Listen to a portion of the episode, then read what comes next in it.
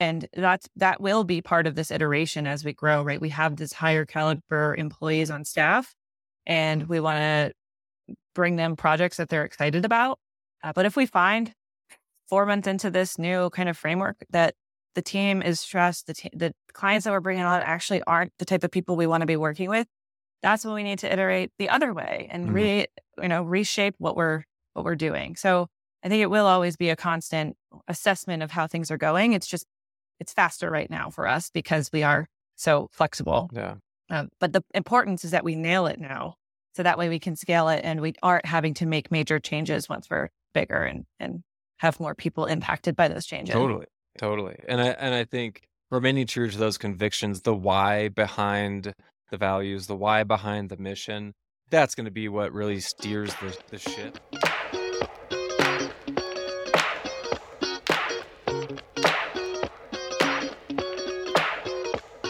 Ladies and gentlemen, welcome to season two of Building in the Wild. Stacey Feldman, how we doing? We're doing great. We're, uh, I'm not super excited about how behind we've been in twenty twenty-four in our season two. um, but it's been a busy January. You know, we are accountants, so it's a little bit of priority items moving through the month of January. It is January, and God bless the content creating accountants in January, because there is a lot going on, and uh, we are not immune to that. That being said, we are in the process of reinventing the podcast, reinventing ourselves, and um, yeah, just a constant evolution and growth. It's uh, yeah, it's a journey. I think that's that's some part of it. It's always being on our toes, being really in tune with who we are, what we want, and making those changes as we deem them necessary and viable for the future. Yeah. And so as far as the podcast is concerned, we're going to continue with a weekly cadence through this year. Um, keep us honest on that. But we will have uh, conversations between Stacey and I on the firm front, what we're building, what we're seeing, clients we're working with, problems we're solving, what we're seeing in the industry. Um, and then the other half is going to be interviews with um, our clients and startup folks and people in the industry that can Uh, help shed light on on growth and uh, venture capital and things like that um, as they build in the wild. So we'll be shifting that up, and this will be our first episode uh, from an internal lens perspective. Yeah, I'm really excited for the next year ahead of getting other folks in the industry, seeing how they're building, um, seeing how we can help them, and hopefully just answer some questions that people have about companies that they're building and ways that they're doing it. More to come. Yeah, m- much more to come. And so today we want to talk a little bit about the reinvention that's required of any early stage company, including ourselves. But kind of go into depth a bit on how we view reinventing ourselves, how we've navigated that, and um, yeah, just how we continue to make decisions on ev- the evolution of our company, because it is ever changing. Yeah. And I don't know that we're, you know, slowly reinventing ourselves. It's more of a, you know, assessing who we are, who we want to continue to be, and being open to the changes that come out of that. And I think more specifically, um, you know, we've been having somewhat of a, an approach to hiring where we're hiring really strong candidates at the outset of building full, building that core team. And then later we'll start to have the support staff come in and have that the team members be able to support the hiring process, who they want to bring on, and the skills they want to find. And obviously, mm. for us, that's lower lower margins overall. But what we found in and in, in changing this approach and this kind of hiring this higher skill set, it's changing the type of clients we can service, and and who we want to go out and who we, how we want to market ourselves on our website. And so Roman's done a really good job at looking at client messaging. Right? Based on what we're finding, who is approaching us, is the way that we're messaging our clients aligned with the clients we want to attract. Mm. So Roman, talk to me a little bit about your thought process and kind of how you took a look at the clients we're attracting now and how that compared to our website messaging. Yeah, it's interesting. And one note before I jump into that on the constant evolution of mm. ourselves, it's really more from a, who are we servicing and how are we servicing them? How are we reaching them? versus uh, who we are, because the ethos of FullSend, the ethos of how we operate, our core mission and vision and values, that has been constant. And that has been, to a large degree, the North Star that then helps inform a lot of these changes at the tactical level. That being said, um, from a messaging standpoint, you know, early on, we were really articulated towards startups, towards venture capital, towards founder prototypes. And I think that is really, really good.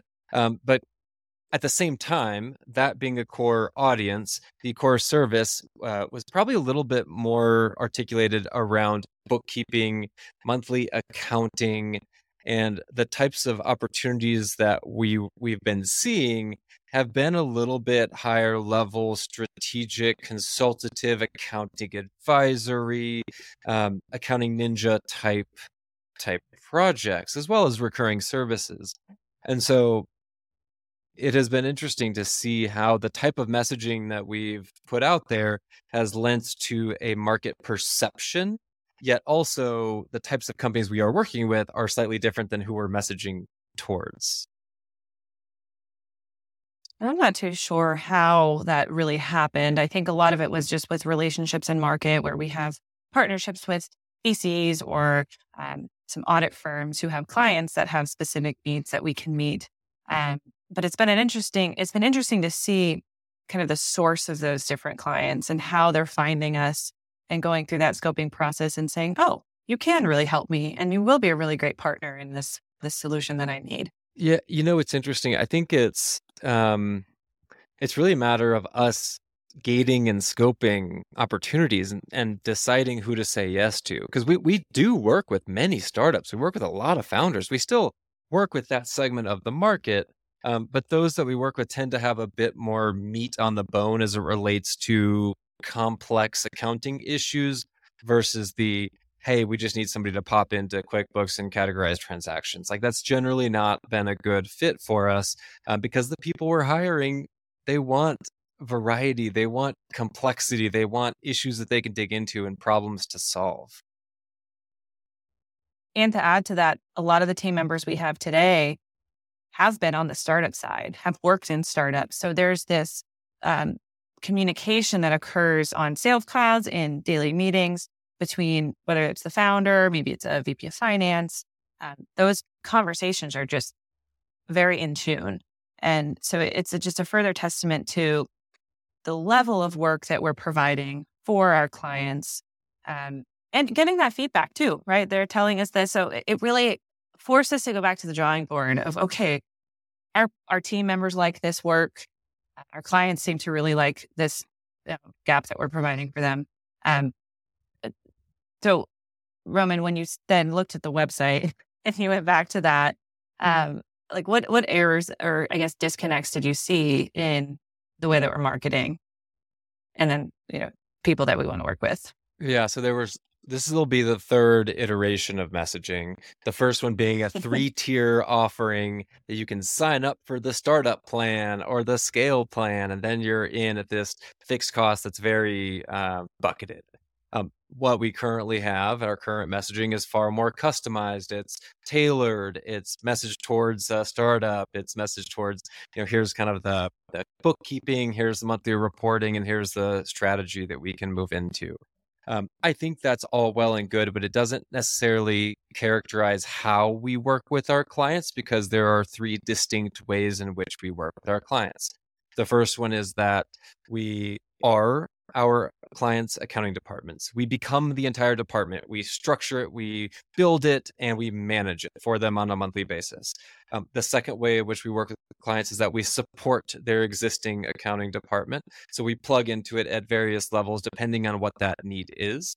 And then the third one is that we typically will come in and advise the existing accounting department. We'll kind of uh, bolt on in an advisory capacity, whether it's technology, it's systems, it's technical accounting, Um, to provide that additional um, uh, uh, boost to the existing department. So I think those are the three ways that typically come out that don't come out of this like tiered approach uh, that maybe historically we, we've thought about. One other thought I had when looking at the, this new proposal of the way we communicate with clients is trying to solve for a way that a client can come to our website and say, hey, that's me. And, oh, that's what I need. Yeah. And I think we're not fully there yet on a way to easily communicate just those similarities in the clients that we serve and the clients that are coming to the website for people to quickly and easily say, yes. And I think that goes back to your point, right? It's what we offer and who we offer it to. Um, it's kind of an art, right? Like you, you don't, you have one opportunity on your website, your primary landing page, to get it down and make sure it's concise. And I think it's understated often how important that is for companies to nail that and make sure there's limit limited confusion for people visiting the site. Oh, totally. And for startups, for early stage companies, if you don't nail that, you've got thirty seconds of somebody's time in which they've found themselves on your website. If you're not able to quickly articulate what you do, what problem you solve, and who you solve it for, you're you're you're toast. And so accounting firm owners tend to like really, I think, do this poorly because they nerd out on like, oh, like we do this nerdy accounting thing for you, and like you should really like us because we can solve this nerdy accounting problem. When in reality, like somebody's coming to their website because they're just like, oh, I I need to get my, my my taxes filed, and I don't know where to go do this. Can this person do that? And like, that's it. And so mm-hmm. I think marketers that are listening to this may be like, well, yeah, you tie it to your, your target market and your, your core service. And you marry those things and make it beautifully woven in, in between. And so I think for us, it's like, we just need to hone in more specifically on the who and the how and make those things really work well mm-hmm. together um, and present in a way that makes sense to the broader market.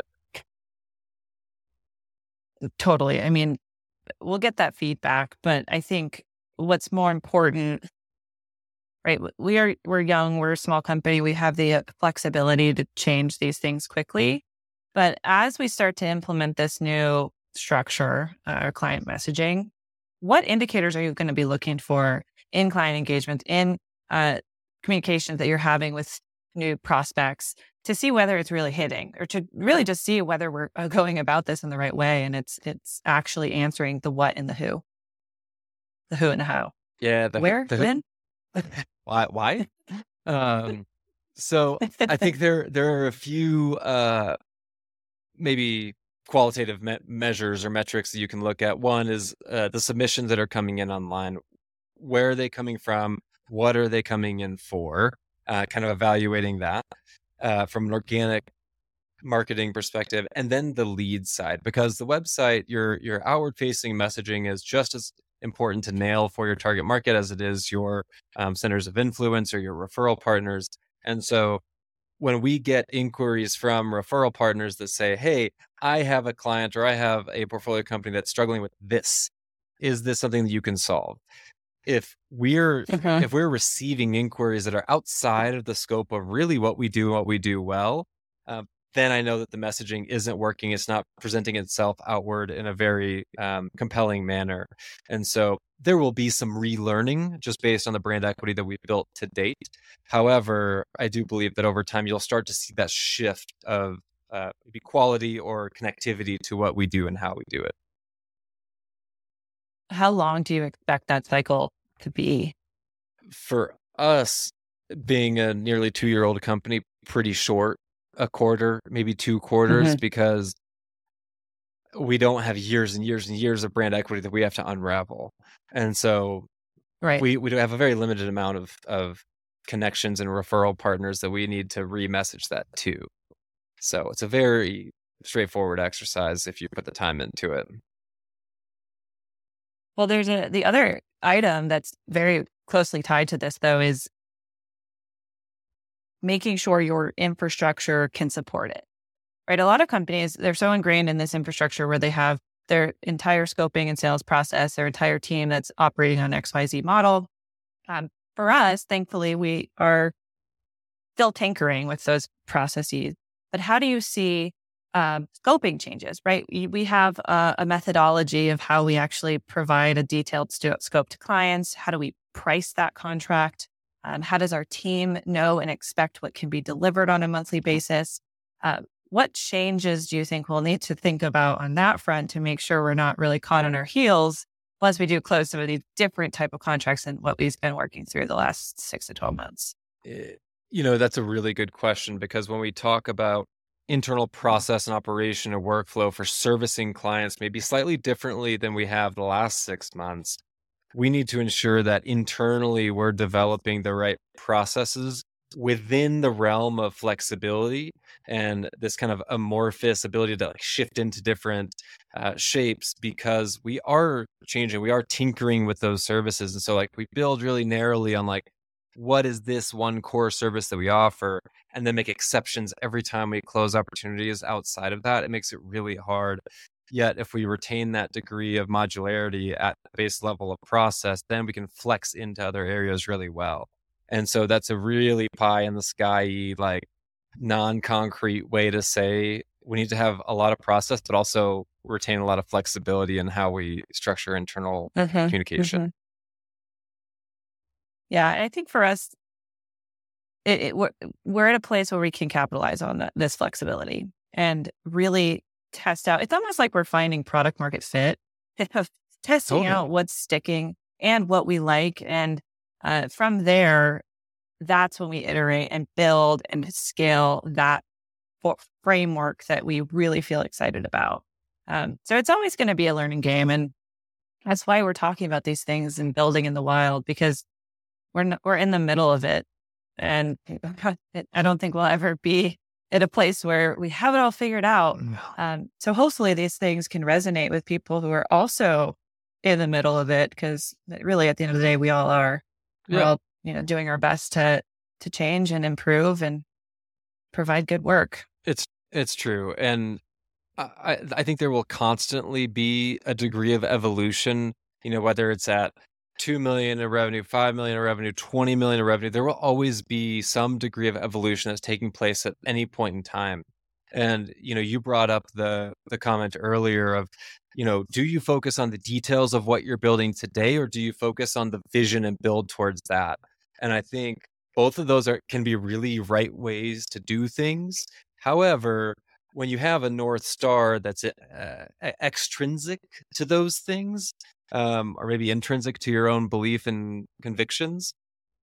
I don't know. Like we have these, this mission, we have these values that we say, hey, if if either of the decisions on either of those planning uh, paths contradict what we're doing over here and how that impacts our employees and the type of team and culture we want to build, then we're doing something wrong. So I, I would love to hear your two cents on on that front. Well, I mean, I agree with you wholeheartedly. That's why we work well together, is because it we cannot jeopardize that core goal of the team. And that's that will be part of this iteration as we grow, right? We have this higher caliber employees on staff, and we want to bring them projects that they're excited about.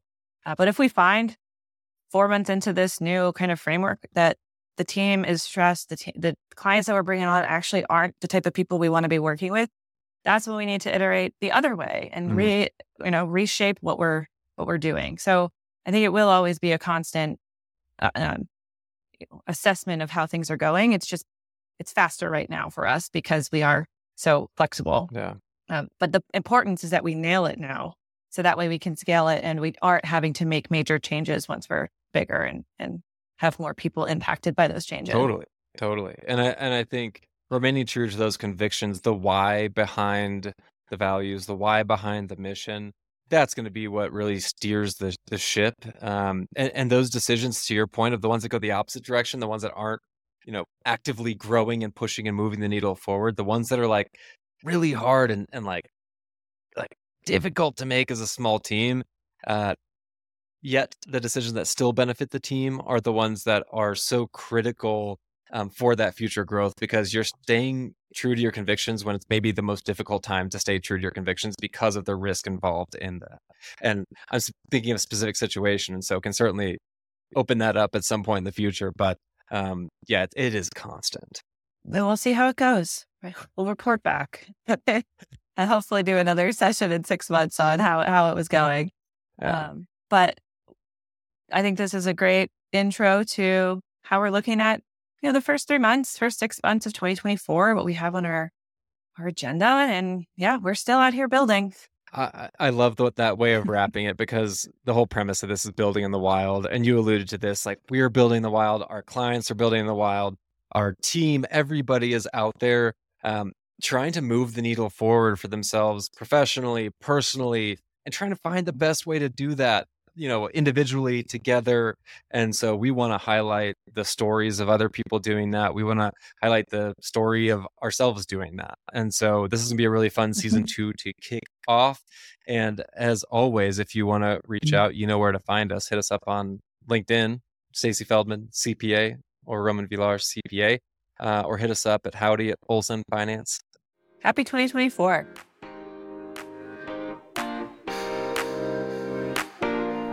Thanks for tuning in to this week's episode of Building in the Wild. If you found value in our conversation, we'd appreciate a review on Spotify, Apple, wherever you get your podcasts.